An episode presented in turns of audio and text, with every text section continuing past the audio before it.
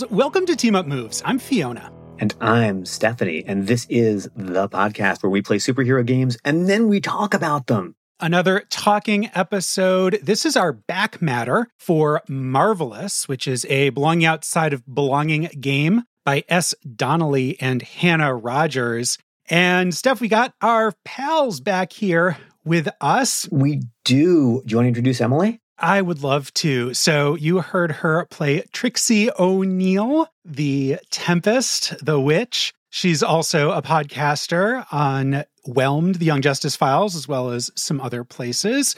Emily Buza, thanks for coming back to Team Up Moves. Thanks for having me. And we are also really delighted to welcome back to the show Jay Edidin, whose distinctions include writing the forthcoming Marvel Voices X Men uh, Mystique and Destiny historical story and co hosting the amazing and world famous podcast, Jay and Miles X-Plain the X Men. And you heard Jay play Alex North, the villain. Thank you so much for having me back.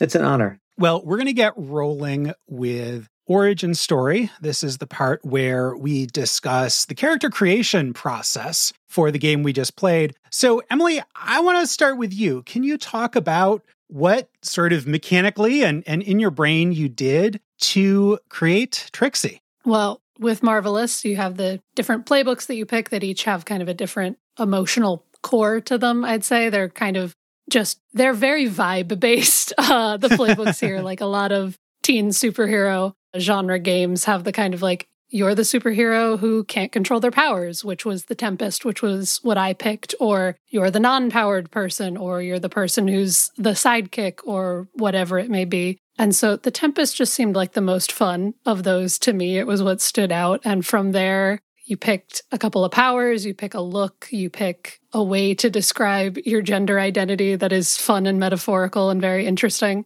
And so, with that, kind of looking at the Tempest, I had the options of like very elemental powers or magic. And I was like, I just want to make a little witch. So I went with that and then kind of narrowed it down in each category of being like, what gets me to four goth girl cartoon characters in a trench coat? Uh, which is what I made. Mm-hmm. Um, and so for that, I picked uh, witchcraft and ghost. I think were the two literal powers that I picked. I love ghost as a power. Yeah, ghosts was one of the powers, and that was when it kind of clicked in my brain. I was like, I think I want to do magic. And then going through the list, I was like, oh, ghosts listed as a power. Just that. I'm like, oh, yes, I have an idea now. And she just kind of went from there. And once I had that, and we started talking about the game, I was like, I want her to have a magic shop. I want her to have a ghost cat discussing like what all of us were thinking for characters kind of led to various little weird aspects of her that came out in the game that was very fun. But yeah, I just kind of started with like what playbook sounds fun, mm-hmm. uh, and then going from there and just being like, what comic book vibe can I craft from this? Because like character who is magic and witchy pops up in a lot of different team comics. It's yeah. It's a lot of them, especially the teen yep. ones, because every generation loves a goth witch aesthetic. like, yeah, it's a perennial. Runaways, X Men Evolution, a little bit on Young Justice. Every single one is like, here is our here's our witch girl, and I'm like, she's a very fun girl. I like her, and so I got to play her as Trixie. Well, that's kind of just where that came from. Yeah, excellent. Yeah, and I think it's it's it's worth noting a little bit that like in a blind outside blind game, there's no stats right? There's yes. no mechanical kind of difference among the characters, at least numerically. And so yeah, a lot of your choices are just the playbooks have those those vibes. They have those pick lists and as you know happened with Trix, I think, you know, Ghosts being there like it really guided you in a cool place.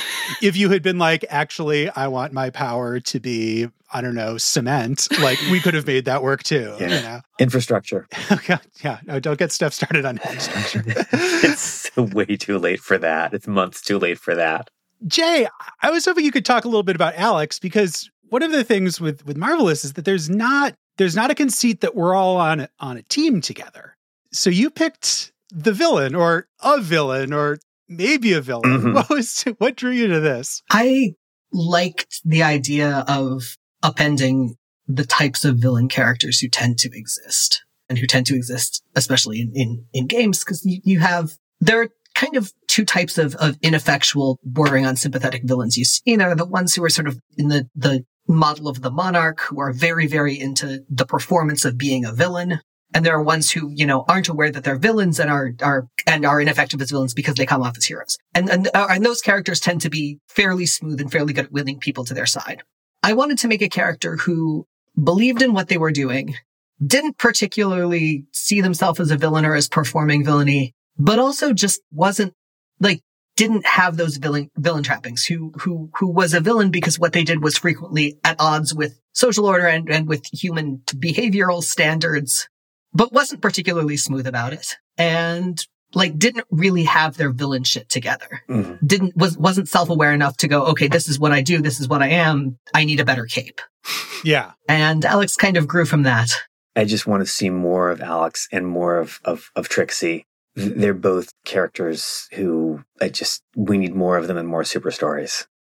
That's very sweet. I thought it was also really funny when we were discussing all of our characters, the kind of thing where because these were teen heroes, I think all of us kept kind of because I, I, think Jay mentioned it with Alex too of the idea of like what this character could become someday was like a thing that we were keeping in mind for some of these characters yeah. a little bit, mm-hmm. which I think is really interesting that it came out of this game because I've played other teen superhero games where like I'm not really thinking about this, but like with this one especially because it was the Tempest who was like your powers are not under control. I was like, mm-hmm. what does she look like someday when her powers are under control? And I'm like, this character grows up to be like a cool Zatanna archetype who like helps ghosts in like a ghost detective agency with her cat and her magic friends. And I'm like, that's cool. And right now she is just stressed as all heck because nothing yeah. makes sense. you know, we've got a detective agency that's going to recruit you in right there in New Arcadia if you want to stay. Ooh. You know, we get to do something on, on, this time that we haven't done before because Fiona always GMs with a GMless game. And so, Fiona, you played a character. Oh, yeah. You created a character. Can you please say a few words about your own process of character creation? Oh, Brethyn. Yeah. I mean, I I wanted to do the uh, I guess he was the anchor is the mm-hmm. playbook, mm-hmm. the non-superpowered person. Um again, this was something that we don't see very much in these types of games. Mm-hmm. You know, mm-hmm. if everyone's statting up their characters with tens and twelves, there's the person who's just like, yep, fives across the line. Mm-hmm. And so yeah, I wanted, wanted to see. And so it was a question of like, how do I get kind of a, a regular guy. I didn't want to be like, you know, the kid in the chair sort of thing, but who could be a little bit involved with teen superheroes. And so looking down the skills, one of the skills is has a car. And, you know, we have adequate public transportation New Arcadia, but you figure, you know, especially if patrols go late in the night, you might someone might need to call, mm-hmm. you know, Brethyn to come pick them up. And then the sewing, the sewing piece was, uh, you know, that kind of came together. I wasn't actually originally thinking so much about, oh, he could be making costumes. I was mostly thinking like, oh, he, you know, puts pockets on his stuff and he's got this, this kind of look. But, but yeah, and then it's like, oh yeah. And, and so that then paints the picture of someone who is trustworthy. In other words, folks are letting him know about their superhero identities and is, you know, around and helpful, but is not like getting damseled necessarily or, or really, um, you know, sacrificing himself for the thing. He's just like peripheral. That was fun. Yeah. I gotta play a character more often. Yes. Yeah. yeah. His gender, by the way, uh, I picked Lighthouse. The other options were damsel, lodestar, colored pencils, therapist, comic relief, mom friend, nerd, and jock. Wait, um, at least three of those are my gender. uh, minimum, yeah. yeah. Yeah. Four, four, four. And I think you know which four. Yeah. Stephanie. Yeah. I have erased the part where I wrote down your character's name, so I can't prompt you for her by name. Amphitrite, real name, which no one uses, is Thalia Mews, which is a dumb literature joke. Uh, yeah. I played the idol we will talk more a little bit about this game's relationship to a slightly older game called Masks, which we have played on the show. But The Idol is one of the, I think, five out of seven templates that have a direct relationship to a Masks template. So I sort of knew what I was getting into. I like attention. I like music and attention and dealing with the publicity machine and being well intentioned, but also just kind of being too much and also animals on the sea and mermaids. And so I kind of went with what I what I knew. And Amphitrite fell into the space I enjoy being in of please pay attention to me. I really want to help you. I want everyone to love me and I want to be a good person. And oh no, unintended consequences. I have been doing this for very long. Help. Also, what even is independence? Pretty fast. Her gender, uh, of course, was clickbait. She also had the choice for gender of magical girl, theater kid, influencer, theorized a mortifying ordeal, a hobby, winning, and bauble. And in fact, her gender, I think, is all of those things. She also got to choose a whole bunch of powers. And here I had a little bit of trouble not duplicating an existing hero and not creating by accident basically Teenage Dazzler or Jem from Jem and the Holograms, which we'll return to. Mm-hmm. So I went with water powers and it's listed as rainwater, but you know, rainwater ends up in the ocean, so water powers. All water is rain. Well, except for water created by electrolysis. So you mentioned the masks link, and you know this game wears that on its sleeve. Yeah. Like it literally says this is inspired by Dream Askew and masks. And so yeah, the Tempest is is the Nova. Uh, the Idol is the Star. Mhm. The other ones that we didn't do are the Heir, which is very much the Legacy. Mhm. I feel fairly comfortable using masks relations with uh, our listeners. I feel like you probably know this. The rookie is, I don't know if that's quite the beacon. You know, the beacon is sort of the unpowered kind of thing. The rookie is just like, oh, you're sort of new to it. The, the villain, the villain is a reformed, by the way. So I don't think the villain is the reform because the villain does not need to Yeah. be reformed. Oh, oh dear. So given the the seven or so that they oh, have, Oh, hang on, hang on. The villain is the delinquent. I mean, maybe. As someone who's played both a delinquent and a reformed playbook, there's some difference. There, like, I, I think the villain is one of those ones that very much falls outside of masks because, like, Okay. the delinquent is like, you're a hero, but also you don't respect authority. You do a hero thing on your own. And reformed is a lot of, you used to be bad, but you're not anymore. And the villain is just like, you're just doing your thing. You, you're a little bit of both of those, but also not either of them for the villain playbook in this. I stand corrected. And also, the delinquent is the one masks playbook that I could probably emotionally never play. So, all of the rest of them, I, I want to try someday. As, as the one of us who's never played masks, this is really fascinating. I, I realize that might have sounded sarcastic, and it's not like it's it's really really interesting hear, hearing sort of the parallels and the places where those fall away. hmm I can just watch Steph like has her like scheming face on how to get Jade in Well, masks Yeah. game. I mean, You know? of course, I would uh, like. I, I, I, there are a few things that I would like better than that, but um, we should probably get back to Marvelous, the game we played for the show right now. Yeah. So how is this range of character options? Did you feel like you could you could find one that get, you could get attached to? Were there sort of obvious archetypes that seem missing from this? I mean, it's easy to imagine ex- an expansion pack for Marvelous that has Yeah. 10 more templates, but I feel like there were enough. At least there were enough for me. Yeah, Mhm. I don't know that there's there are archetypes missing. I think I think your your idea of of an expansion makes a lot of sense because the places I could see it it filling in are are in terms of granularity. Yeah, Mm. there's there's enough. I also think part of it, like one of the conceits with this that I thought was was interesting and why I think there are comparatively fewer playbooks than like some other similar things is like masks has the conceit that everyone is on the same team so you need that kind of specificity so there is no like stepping on anybody else's niche when playing that because you are all working together Mm. but since this one has the thing of like you can all just not know each other or you can not be friends as part of it there's less of that worry. Like some of the playbooks, I think the villain playbook, one of your options for powers was somebody else's powers, but less. Like was one of, I don't remember the Mhm. exact wording for it, which is something that like Masks doesn't do because Masks wants to make sure that everybody feels like they're a special little unique member of the puzzle. Whereas this is like, no, play with that. Play with that idea that there are fewer options, which Mm. is cool. I do think it's that thing of like looking at it, I was like, oh, there's only like there's only like six or something like that, isn't it? It's like six or eight. I can't remember off the top of my head.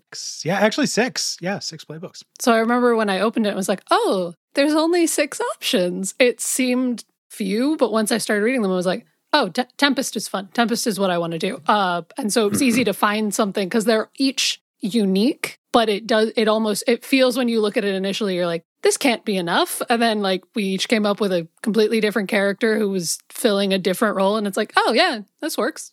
this works just fine for what this game is doing. Yeah. So before we leave origin story, there there is tend to talk a little bit about certainly there's no GM prep, facilitator prep. I did actually make a uh, character keeper. Thank you. For this game. Yeah. So I played Wool of Bat by Ethan Harvey over the winter, and he provided a character keeper for for that Belonging Outside Belonging game. And it's so great to just be able to see everyone else's like deals. And then also we'll talk about setting elements later, but that's a thing that you have to kind of be able to trade around. So I put that together. And other than that, right, there's no even starting a story. I, I may just have Spider Verse on the brain, but like this game is it's it's a leap of faith kind of thing of like, yeah, we're gonna sit down, we're gonna try on the mics, and something will happen. Yeah, I'm pretty sure. Yep, uh, and it did, and we'll get to that. But who I couldn't imagine doing this. Like this is a real like year two game. I think for me, uh, year one of Team Up Moves, Fiona would not have the confidence to to try to pull this off.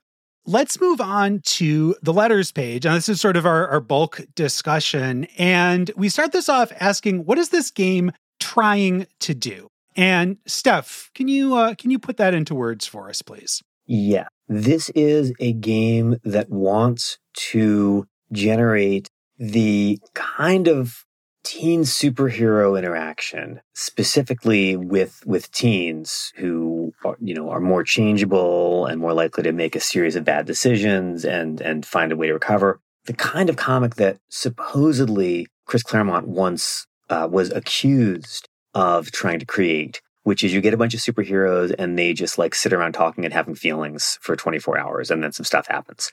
It is all of the things that happen in a teen superhero comic when there are not orchestrated villain fights, company mandated crossover events, large dramatic set pieces, places where power fantasies and combat fantasies get acted out. You can have fights in this game, but it is a game that is designed to simulate the other parts of being a teen superhero. And it is a game that, I mean, another way to put this is it applies the belonging outside belonging idea of what a TTRPG of its kind can do to the settings and the kinds of characters you see in a masks game. And it feels very different because there's no GM, there's no pre made arc, there's not a team to be on. It is also designed to give every player the feeling of at times being a spectator or an assistant or a fly on the wall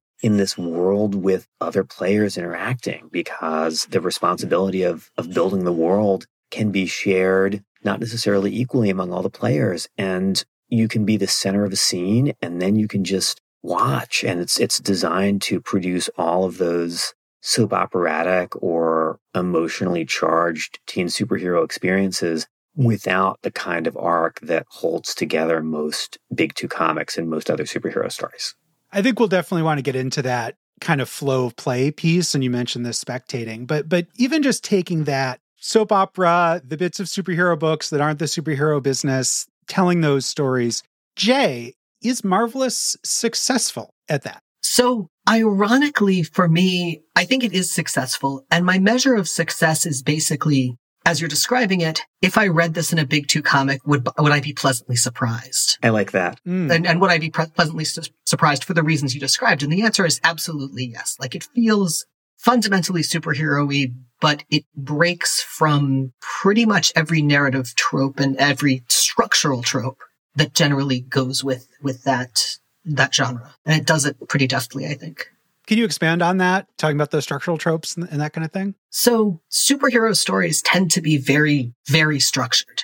And they're they're structured for a number of reasons, and some of it is because yeah, heroic fiction and, and and myth structure, but some of it is is fundamental to their medium. Some of it is because they come from a serial medium where stories have a certain pacing worked in. Now even more so when they're written in arcs to trade than than when they were just treated as ongoing. But even even if you look at older comics, like there is there's there's a shape to those stories and there are there are very set rules within those stories. And one of the things that Marvelous does is, I think to an extent, completely remove any premise of a shape, mm-hmm. any premise of a, of a pre-existing structure, pre-existing narrative structure, pre-existing character relationships, pre-existing anything.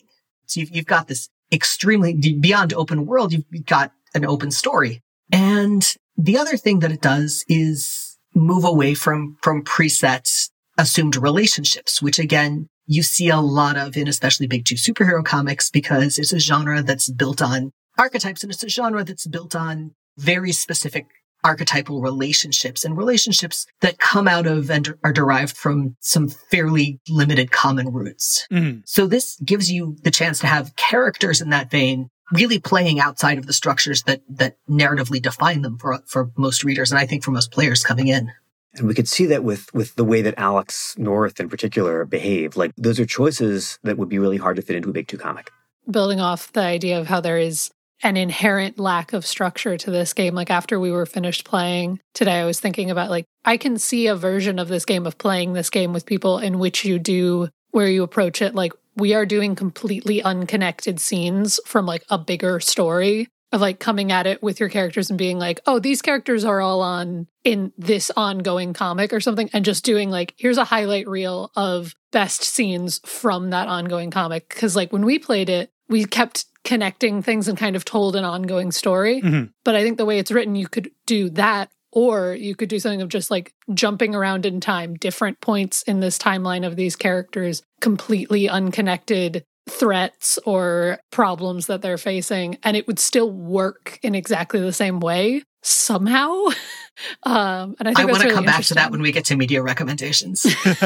Yeah, you could use this game as an ancillary way to expand certain kinds of character moments in a long campaign of another superhero game. If it was a, I mean, you could have a year long masks campaign and then, you know, take a, a week every so often with no giant fight scenes and play this instead and then go back to playing masks. One thing I noticed with Marvelous is, I mean, I'm a forever GM in many ways and also sort of the rules lawyer of the groups. And so my brain is always in the, oh, this is what they want to do. How does that map mechanically to the system we're doing? You know, is this one of the basic moves? Is this, you know, an overcome? Is it whatever? And I found it interesting with Marvelous that that stuff kind of was fading.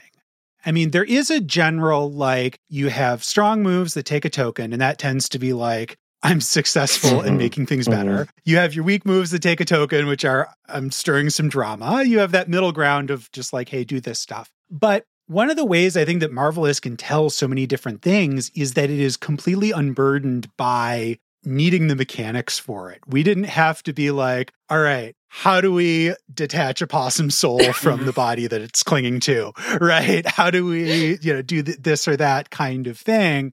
We could sort of jot it down into like, is this a strong move or a weak move? Or honestly, as things were going, I think we were just improvising and talking, and that was totally fine. You know, the mechanics of the game felt like they eventually disappeared, and I think in a good way. I agree. I agree. there's there's an aspect to this game. You're talking about disappearing mechanics that feels very much like the way kids play make believe. Mm. and that has that internal logic of you you keep it you can't you can't do too much stuff that's super cool because you just did that other thing Yeah, right. but but like also it's it's it's got sort of that freedom of association i mean it, that, that i can play a character whose gender is moth and so forth where where you you just choose sort of bits and pieces of things and and make a story and make a play and make a game out of that reminds me very very much of like that kind of childhood play I didn't make that connection, and you're completely correct. I love that. now getting a little into a little sort of mechanically in this idea of spectators and and this other thing is there are six setting elements that are kind of omnipresent and they are authority media fellow teens Fellow teens. the extraordinary the city itself and the weight of history. And so in the background we all kind of started with one of those that we were keeping an eye on. And there are ways that you're supposed to sort of pick them up or trade them away. And it's it's kind of a way to divide that gm responsibility across the table and we use this a little bit. How did how did this feel for you? Did you did you like kind of having that okay i'm also fellow teens. Is this a fellow teen thing i should jump in here on? I liked it in concept, but was personally like it was it was a hard thing to figure out when to do and how to do. And I think that was more on me of being unfamiliar with this system and this being the first time I was playing a game using this system and just being like, oh, I don't, I don't, I, of like, I don't want to step in on a moment, but I also don't know if I'm holding, if I'm pulling back too far and that kind of thing of just finding that space. And I know that we talked about this a bit before we played, that there were a couple of those that I said, I don't think I'm the right person to handle this because I don't know enough about the setting because we were playing in an established setting. That the ones that were like, the, the city itself and the weight of history were the two ones that I'm like, those are the only two I don't want to get handed mm-hmm. because like this game comes with like build your city together, but we were playing in an established city instead. And I was like, I don't, I don't want to mess up the lore. I don't know the lore well enough. don't hand that one to me. Oh, oh no. kind of thing. But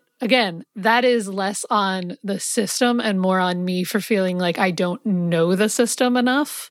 Yeah. But I do think it is an interesting concept that I have seen in various games to various degrees of the idea of just making sure everyone has something to do. Mm-hmm. So my my favorite role, the role that is the most fun for me, the role that I would actively seek out as a weekly thing where I wouldn't necessarily others in gaming is basically flavor GM. Mm. Is having someone else running the game but doing the world building being the background. I have done I I am I am the person who has created stacks of encoded aged documents for someone else's game, etc.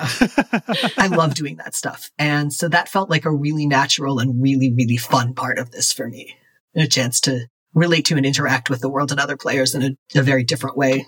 I think one of our most successful moments was when we realized that we're going to have, you know, Bernard Lemaire being this bigger part. Yeah. And Jay, you just like taking him on and like really Amazing. making that just a, a fun character. I, I love Bernard so much now. We, he's, we, we, he's got to come back and he, he's married to a sea witch, so there are you know all sorts. You've got all sorts of potential on ramps for him. Oh yeah. Oh no doubt. Yeah. And you were just so quick with that character. I was just trying to keep. I was trying to hear every question you asked me. Like, oh my god, uh, because it was great. Something that I'm seeing as a division between the game, the rules as written, and what the game you know gave us in play is that if you've got a more traditionally structured GM with a bunch of players who play PCs than a GM, the GM is not just building the world. The GM is playing all the NPCs, right? I, I know someone whose Discord handle is all the NPCs. And as our play moved on, we went from operating elements of the setting to each of us when our PC was not in that scene operating or trying to operate eh, what elsewhere would be NPCs. Characters who we had made up on the fly and had built and had other desires and other voices and wanted other things, especially Bernard. But that maybe comes more naturally or has more rewards in this very heavily improv dependent system than deciding what authorities in general or you know 30 fellow teens at a party or on a sports team would want. It's more fun to have one NPC who says, you know, I would like to shut the prom down.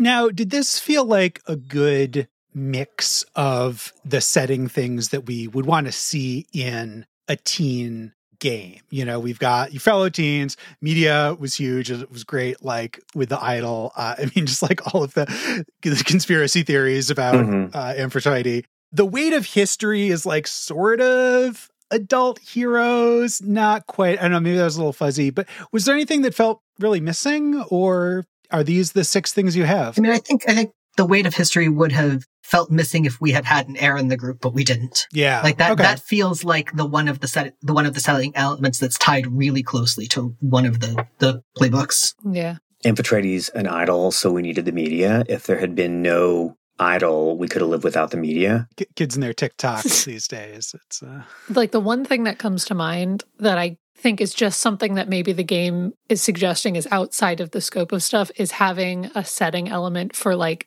I guess it would fall under authority, but kind of like adults as mentor and adults as caregiver, not just adults as like person trying to stop you and tell you what to do, if that makes sense. Like, mm, I feel like hmm. there is yeah. a nuance there that is important to this genre generally that is left out of that. But I can see it being like this game being like, no, this is about you just being teenagers together and we're not just not going to talk about the adults unless they're trying to get in the way is kind of the implication which i can totally understand but like that is the one thing that comes to mind when i think of like teen superhero as genre not you have to but there is often that idea of like here are, are the couple of adults who are not the worst yeah.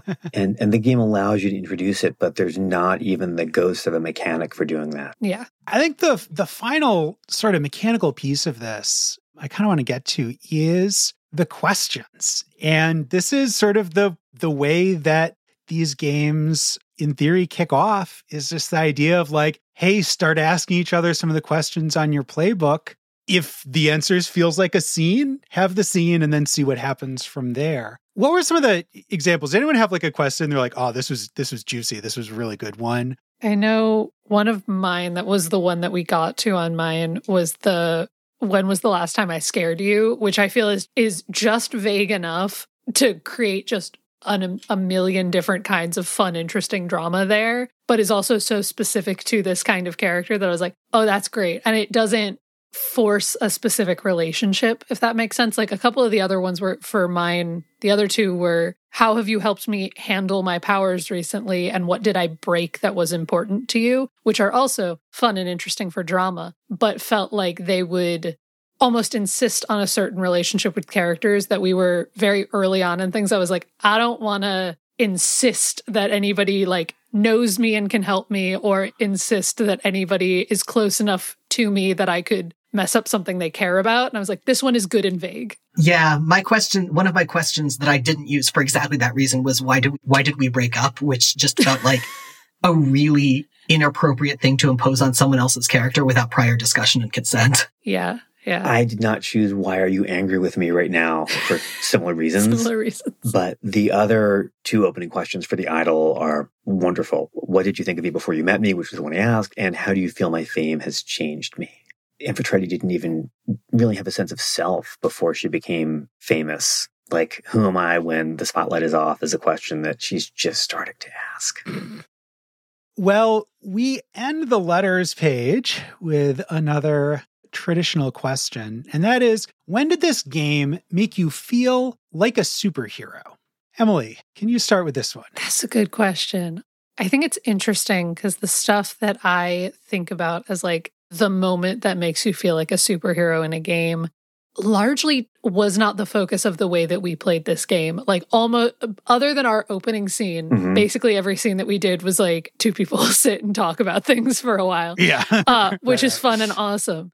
I think for me, one of the one of the images that I got to come up with for the character that I was like, oh yeah, this is what this character is, was in that first scene of being like, she is floating and glowing and awesome, and then is just gonna fall on the ground and have nobody know what the heck happened. And I was like, yeah, that is this whole character. And that that was kind of built into the moves of like do a thing and fail. Uh was very much there for that. But also just near the end of getting to spend tokens and be like, you are doing the thing you are meant to do as this character was how I kept Mhm. feeling about every time that I spent a token later in the game was basically to be like, you are competently being a witch. And those very much played into like that idea I suggested of like the shades of who this character would be as an adult were coming through in those moments. Yeah. And those were when I was like, oh, this is this is cool, interesting, magical superhero of moments where she got to like show I am not just a stressed out teenager dealing with ghosts. I am a witch who knows how to help ghosts and that kind of thing. Mm. Was very much kind of that vibe. Those kind of two things. Jay, how about you? Asterisk,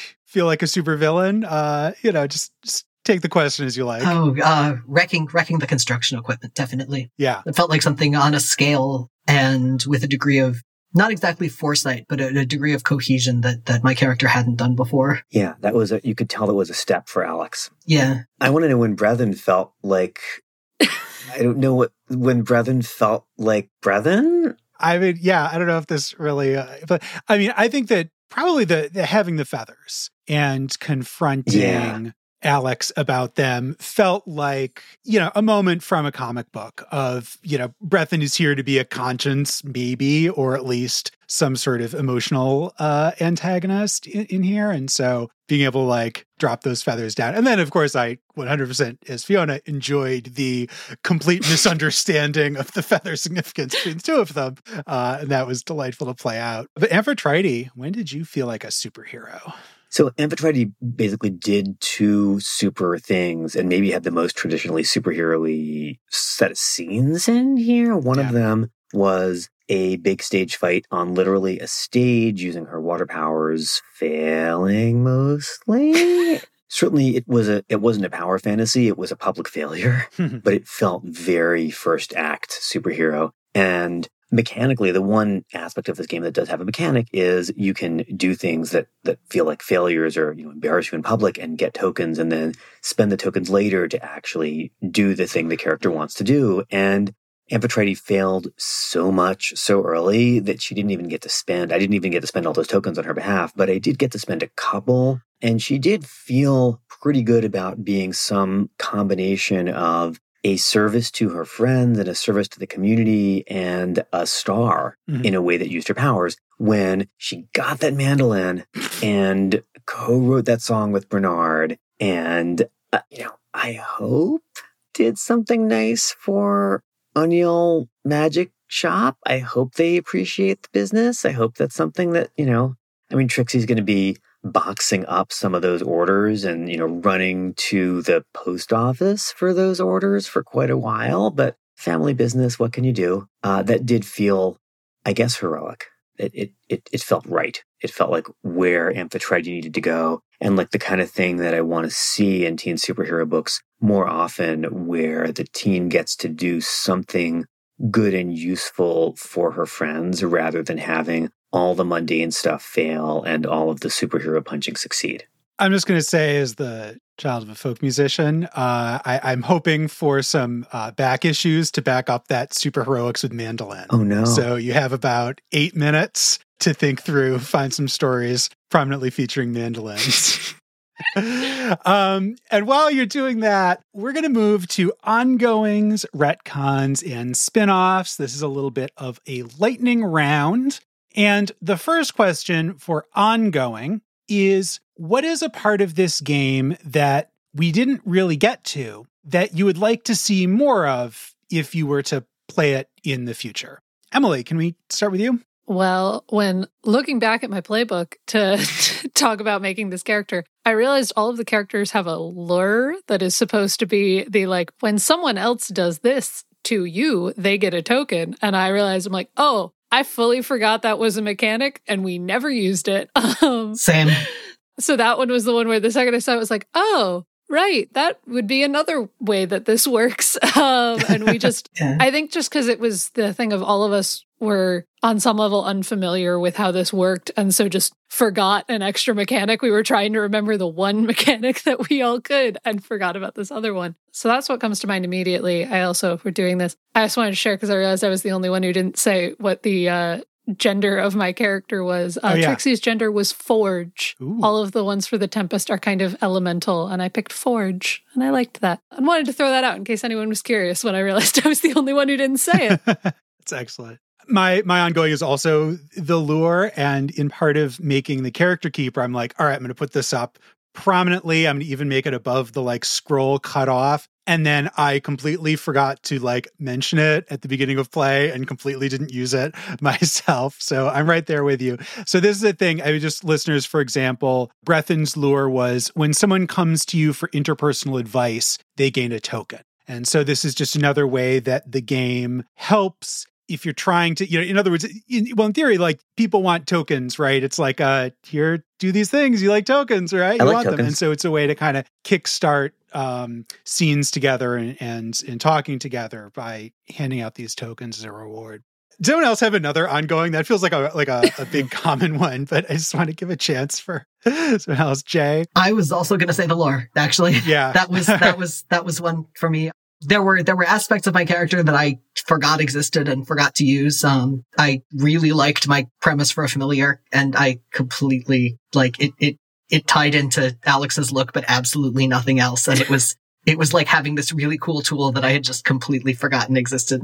I've, I've been listening to uh, other podcasts in which Marvelous gets played, and there seems to be a kind of consensus that this is a game designed for ongoings. We had fun playing this as a one shot. And this is, that's the way that Team Up Moves works. But this is a game where you really get the full potential of the system and of the formats uh, and of the playbooks if you just take session after session after session so that you can build up tokens you don't have to use right away so that you can learn and remember what the lures are so that we can get a lot more ghost cat action. It is a game that is designed for slow burns and long commitments.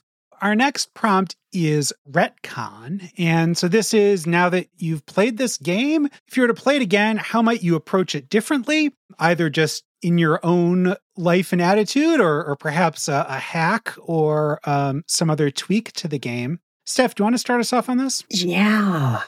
I I think I would have asked other players more questions. Mm-hmm. I would have actively solicited relationship elements, not only to the other PCs, which we got some of with Trixie, which I loved, but to the setting elements and actively encourage the creation of other NPCs so that we had more to play off early on as Amphitrite moved through the arc that I had kind of anticipated for her. And that would also have enabled uh, Alex and Trixie and, and and, you know, Bernard, I suppose, and the, the ghost cat to, and, and, um, Trixie's mom to, to derail Amphitrite's arcs.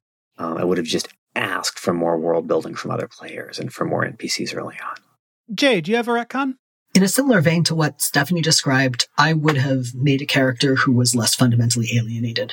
Um, I think the bread and butter of this game is is human relationships and interactions, and I made a character who aggressively avoids those, Mm. um, which I don't think was a great move for play. How about you, Emily? I think for me, one of the things that the system does is tell you to not only accept failure, but to chase after failure. And I think sometimes I, as a player, am so used to being like, I want to do the thing good. And if I don't do the thing good, the dice will tell me. Mm. And then I will react to that and make it interesting from there. But trying to approach a situation and go, well, here's how I'm going to fail, but it's going to be fun is sometimes difficult for me because I'm like, I'm a cool witch and I'm going to go do a cool thing. Wait, no, that's not how this game works. Um, and trying to keep track of that in my mind and being willing to fail, I think is something that playing in this kind of system again, I would want to rewire my brain a little bit of like get into the space of like, no, fail- failing is fun in this game and it is intentional in this game and you have to chase after it. Yeah. Brethyn? um, so for me, I, I'm actually looked to back to Dream Askew, and it has what's called an enclave worksheet. Dream Askew is a queer enclave during the fall of society. And one of the pieces that it has is circle three things that are in conflict in the enclave. And so these are things like psychic privacy, party culture, women's spaces, um, the limitless possibilities of queer sex, etc. And there actually wasn't an analog to that in Marvelous. There was some stuff about the setting, and as, as Emily mentioned, you know, we did kind of just like, hey, New Arcadia, here's a Google Doc with the neighborhoods, but like there wasn't digging into like, oh, this is what's happening at school. This is a tension at school, or this is a tension in the superhero world. That might be interesting to to kind of even boost those early scenes more to agree on a triangle of competing interests or philosophies or things for the characters. Give it a, f- a bit of a framework to jump off from. Right, right, right, right.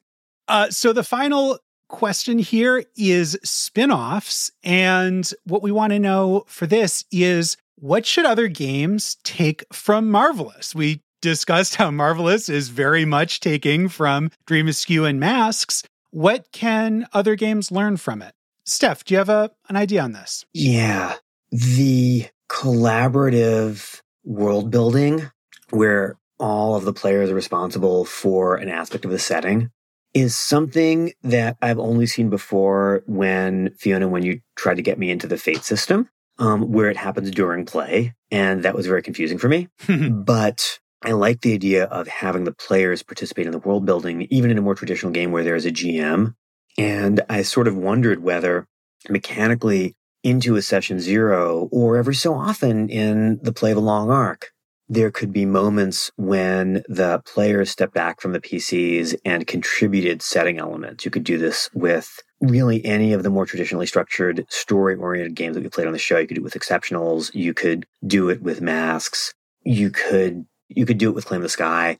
I liked that idea. And I really liked the way that there were questions and moves that you could use to earn tokens and to set things up. Mm-hmm. Um, this is not the only system where you can get your character in trouble and earn a token or earn something that you can cash in later. Um, but it's, I don't know how common that is. We haven't seen a lot of that on the show. And I really liked the weak moves get you a token, strong moves spend a token system. It's interesting that you compare it with with with Fate in some ways, and and yeah, I think that the the weak move is um, I mean, it's similar to the way that you, I guess, as compel uh, in yeah. Fate, which is like your aspect gets you in trouble, and so you get a Fate point. That seems like I don't know, bigger or harder or trickier to kind of understand. Whereas this one is just like, no, screw up, screw up big time and get a token. That's why I like it better. I mean, the thing yeah. in, in, Fate that the the the gain a token, lose a token thing here is distinct from the somebody plays the authorities, somebody plays the media, collaborative world building. Sure. And I, I, I like that when you're spending a token, it's for something that your character succeeds at. It's not for, and I hereby decree that there is a church in which I could take sanctuary. If that makes sense. Gotcha. Yeah. Emily, do you have a spinoff? All of that was very big stuff. One of the little things that I liked was the during character creation. I know we've touched on it already, but like I liked the bit that's essentially boils down to describe your gender as a metaphor. Yeah. I like the idea of like not even that specific thing for other RPGs, but the idea of character creation having something that is like, now come up with a thing for your character that is fully intangible and is not specific in any way and leads to this kind of thought experiment for your thing like that i like apply a metaphor to your character as a thing because i know yeah. when i was building it like i first saw that i was like oh i don't know what to do with that. And then i like read all the options and was like oh this one because this and like started coming up with like an answer for it in my head that i was like oh i understand this character better now. Uh i was like i just like that idea of something that is beyond like, oh, what hair color does your character have and what do their clothes look like and what are their powers of being like, now get down to the spiritual essence of your character and sum it up in a in a short metaphor for something else. I'm like, yes, mm-hmm. give more of that. More of however we do that and other things. Yes.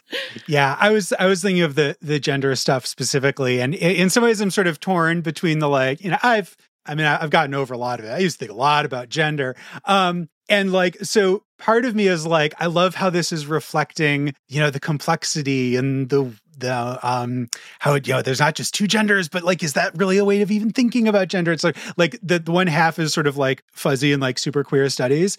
And uh, the other half is like i like that this probably makes some cis people think this is weird and uncomfortable. And so it's like i'm on board with yes, both of those yes. aspects. Yeah.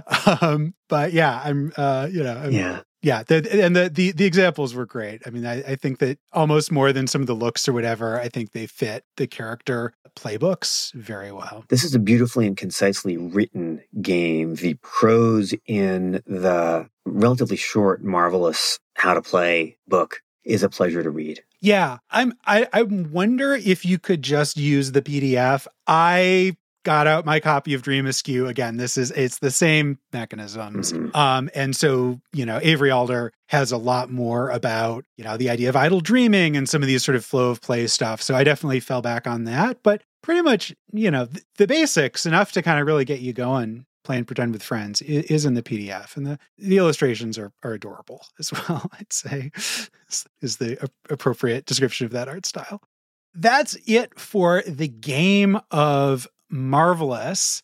Now let's talk about back issues. So here we are going to ask our guests for what sort of superhero media or superhero books and etc or even non-superhero stuff really kind of captures the same sort of stories that you would tell with marvelous. So, uh, Jay, do you have uh, comic books that remind you of of Marvelous? I do, and my recommendation is actually not a teen story at all. The comic book that Marvelous just immediately and intensely evoked for me, reading about the system and then even more so playing it is Starman, the DC series Starman. Which, uh, came out in, I think, the 90s, written by James Robinson, drawn primarily by Tony Harris, but eventually by a, a whole slew of artists. And it's got the same kind of not not exactly lack of structure, but it, it breaks it breaks superhero structures and relationships in very similar ways. And it's got you know it's got a setting that's very much a character in and of itself, um, or at least a common strain, and it's got characters who break tropes and break break both what they're allowed to be and how they're allowed to interact. Yes, in very gentle ways. Like it's it's subversive. It's subversive and, and deconstructionist in the most loving way I can imagine a superhero comic being and with so much reverence for the things that it's taking apart and sort of rebuilding itself from, from these little components of. And that feels a lot like the spirit behind Marvelous, that it's, it's, you know, this, this great love for superheroes and for teen stories. And so taking, you know, bits and curlicues from here and, and to wrench and a buckle from there and, and building them into something really, really distinct. Um, yeah. It's, it's, it's also got sort of the, the sense of, of detachment and vignettes. One of the things Starman does periodically is just have, you know, briefly look in on characters you've only seen in passing or have characters introduced to later just sort of wander off into the ether. And a protagonist who is a super, who, for whom superhero is not a vocation. Mm-hmm. Like who has, has a life and identity that's, that's got much, much, much more breadth than, than his superheroism, who, who's you know, who is a superhero by obligation and by vocation as an antique dealer. or a junk dealer if you don't like him. A junk dealer, yeah. And that, again, that, that, that shape and sort of that distinction from traditional superheroes and superheroics feels very much within the spirit of Marvelous. Yes. It, it, Jay, the first time you recommended Starman, I started reading Starman. So I can now say, yeah, that's, that seems right. It's so good. If you haven't read it, and you're someone who doesn't really like superheroes because you find them frustrating and formulaic, I recommend it. If you're someone who hasn't read it and really deeply loves and identifies closely with superheroes, I highly recommend it for that reason. Like it's, it's something that speaks to both of those angles absolutely yeah. beautifully in ways that really no other comic I've read has, has touched. Yeah. Emily, how about you? When it comes to teenage superheroes, I can give you a long list of every team that I have read or watched because I I love me a teen superhero story. I love chaotic kids having powers and then also arguing about who's going to prom. It's amazing. It's mm-hmm. a wonderful little niche in uh, comics. So, like, for that kind of thing, you know, Young Avengers, Runaways, Young Justice, yeah. all of the various iterations of those things that we have had throughout history all capture various elements of that. And I'm sure there's more that I'm forgetting. X Men Evolution's a weird one, but it's fun. Usually we mention New Mutants on this show a couple times a show. Yes, yes. Usually I do, frankly. So now you don't have to.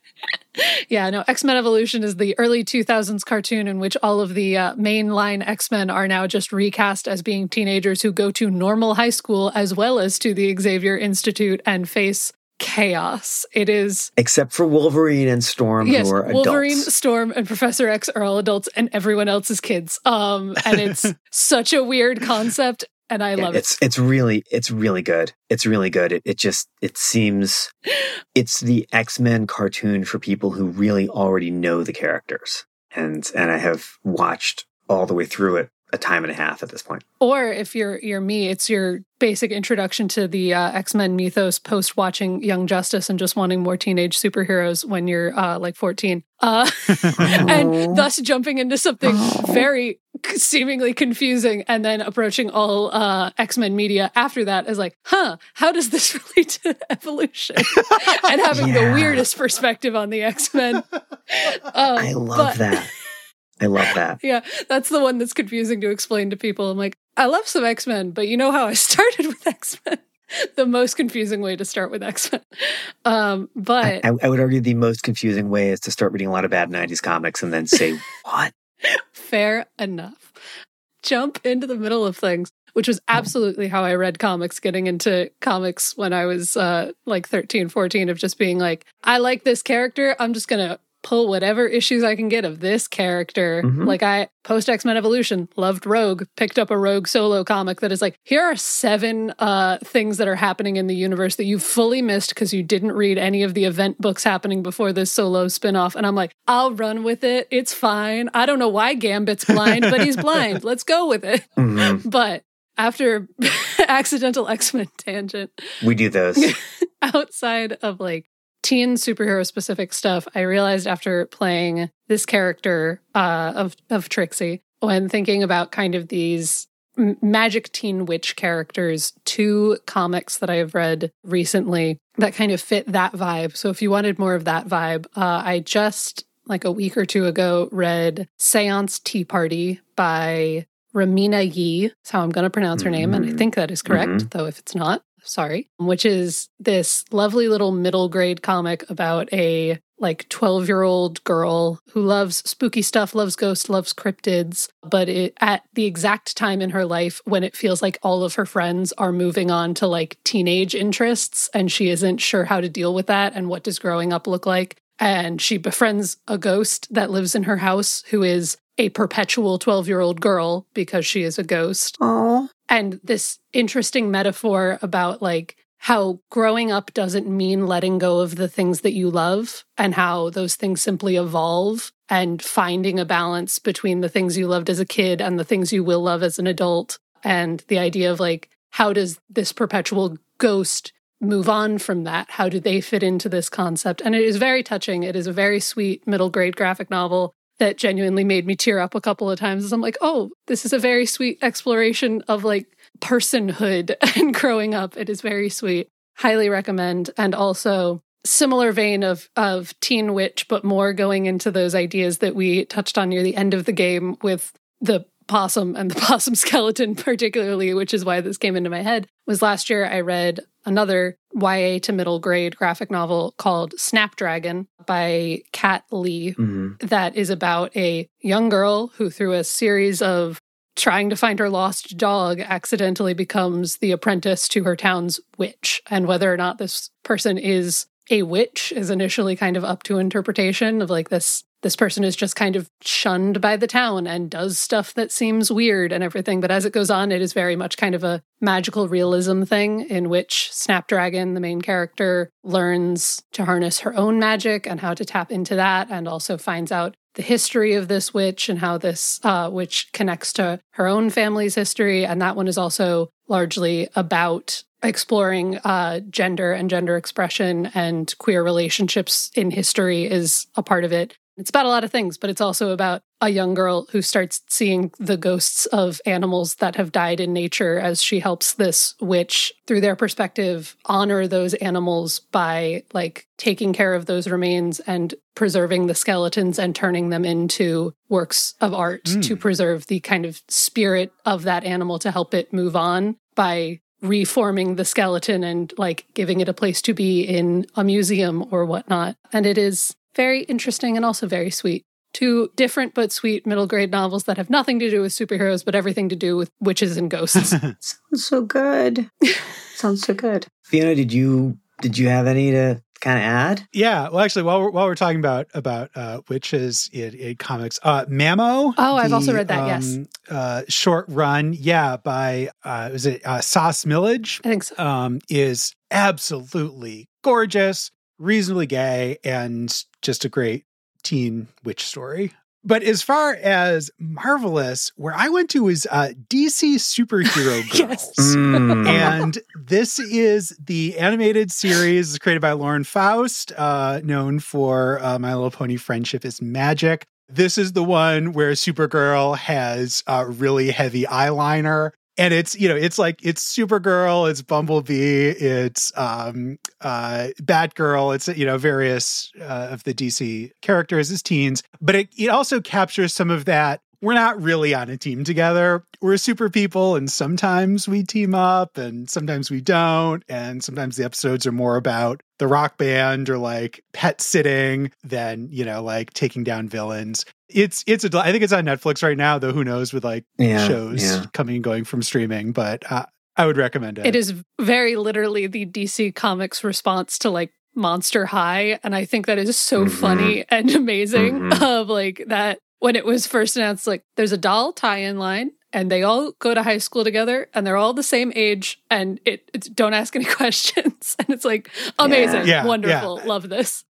It's fully outside any canon. yeah, exactly. And and the quality of the writing definitely is better than you would assume from that. yes, I, of, I say that know. fully with love in terms thing, of yeah. I, I love a weird Yeah. little jumping off concept point. Absolutely. Yeah, yeah, yeah. Definitely more fun than Marvel. Yeah, Rising. Marvel Rising should have been better than it was. Why does Tippy Toe have a yellow bell? I don't know. Okay. Uh, well, you didn't think I was going to bring Squirrel Girl? no, into no, this I was I was waiting. I was waiting. Yeah. Okay. Uh, Steph, you have a stack of, of back issues, I'm sure. What what uh, what are you going to tell us about? I am just going to do this fast. Uh, Runaways, uh, especially the most recent run written by Rainbow Rowell. Uh, we also recommend the Brian K. Vaughan initial establishing run of it. Mixed feelings about the rest, which I don't know well. Um, but certainly the Rainbow Rowell one has all of the kind of complicated, are we really superheroes? What on earth is going on? A lot of different, different relationships playing out, not always in the same room or on the same page. And then, uh, since we've been talking about teen witches and necromancy and reanimation, I'm going to recommend uh, a very, I think, well known as such things go, but b- rightly beloved fantasy novel. Uh, that's not a superhero novel, except it kind of is called Sabriel. It's by Garth Nix N I X, that is about necromantic magic and teens finding their places in, in, in this case, a high fantasy world. Um, many, many of you out there will already know Sabriel, uh, but you know, kind of good. And then finally, I'm, I'm just, I'm, I'm also waiting for Fiona to make like a Brethyn specific, like non-powered teen with sheep. Rec- Oh my God, this is a Tiffany Aching thing. We are going directly to Tiffany Aching because we've got a teen witch. oh, okay. I'm here for that. Yeah. Uh, so I guess it's two things. We had a sheep themed character and a, a teen witch character who were different characters, but if you want them to be the same character in uh, a series of literary masterpieces that have changed all of our lives at least a little bit and made Fiona the person she is today, along with Squirrel Girl, uh, I do recommend the um, Terry Pratchett, Tiffany Aching books, which are some of the last things that he completed. Uh, they're, they're really good. I regret not including more turpentine in Brethyn's characterizations. I mean, bring him back, bring him back.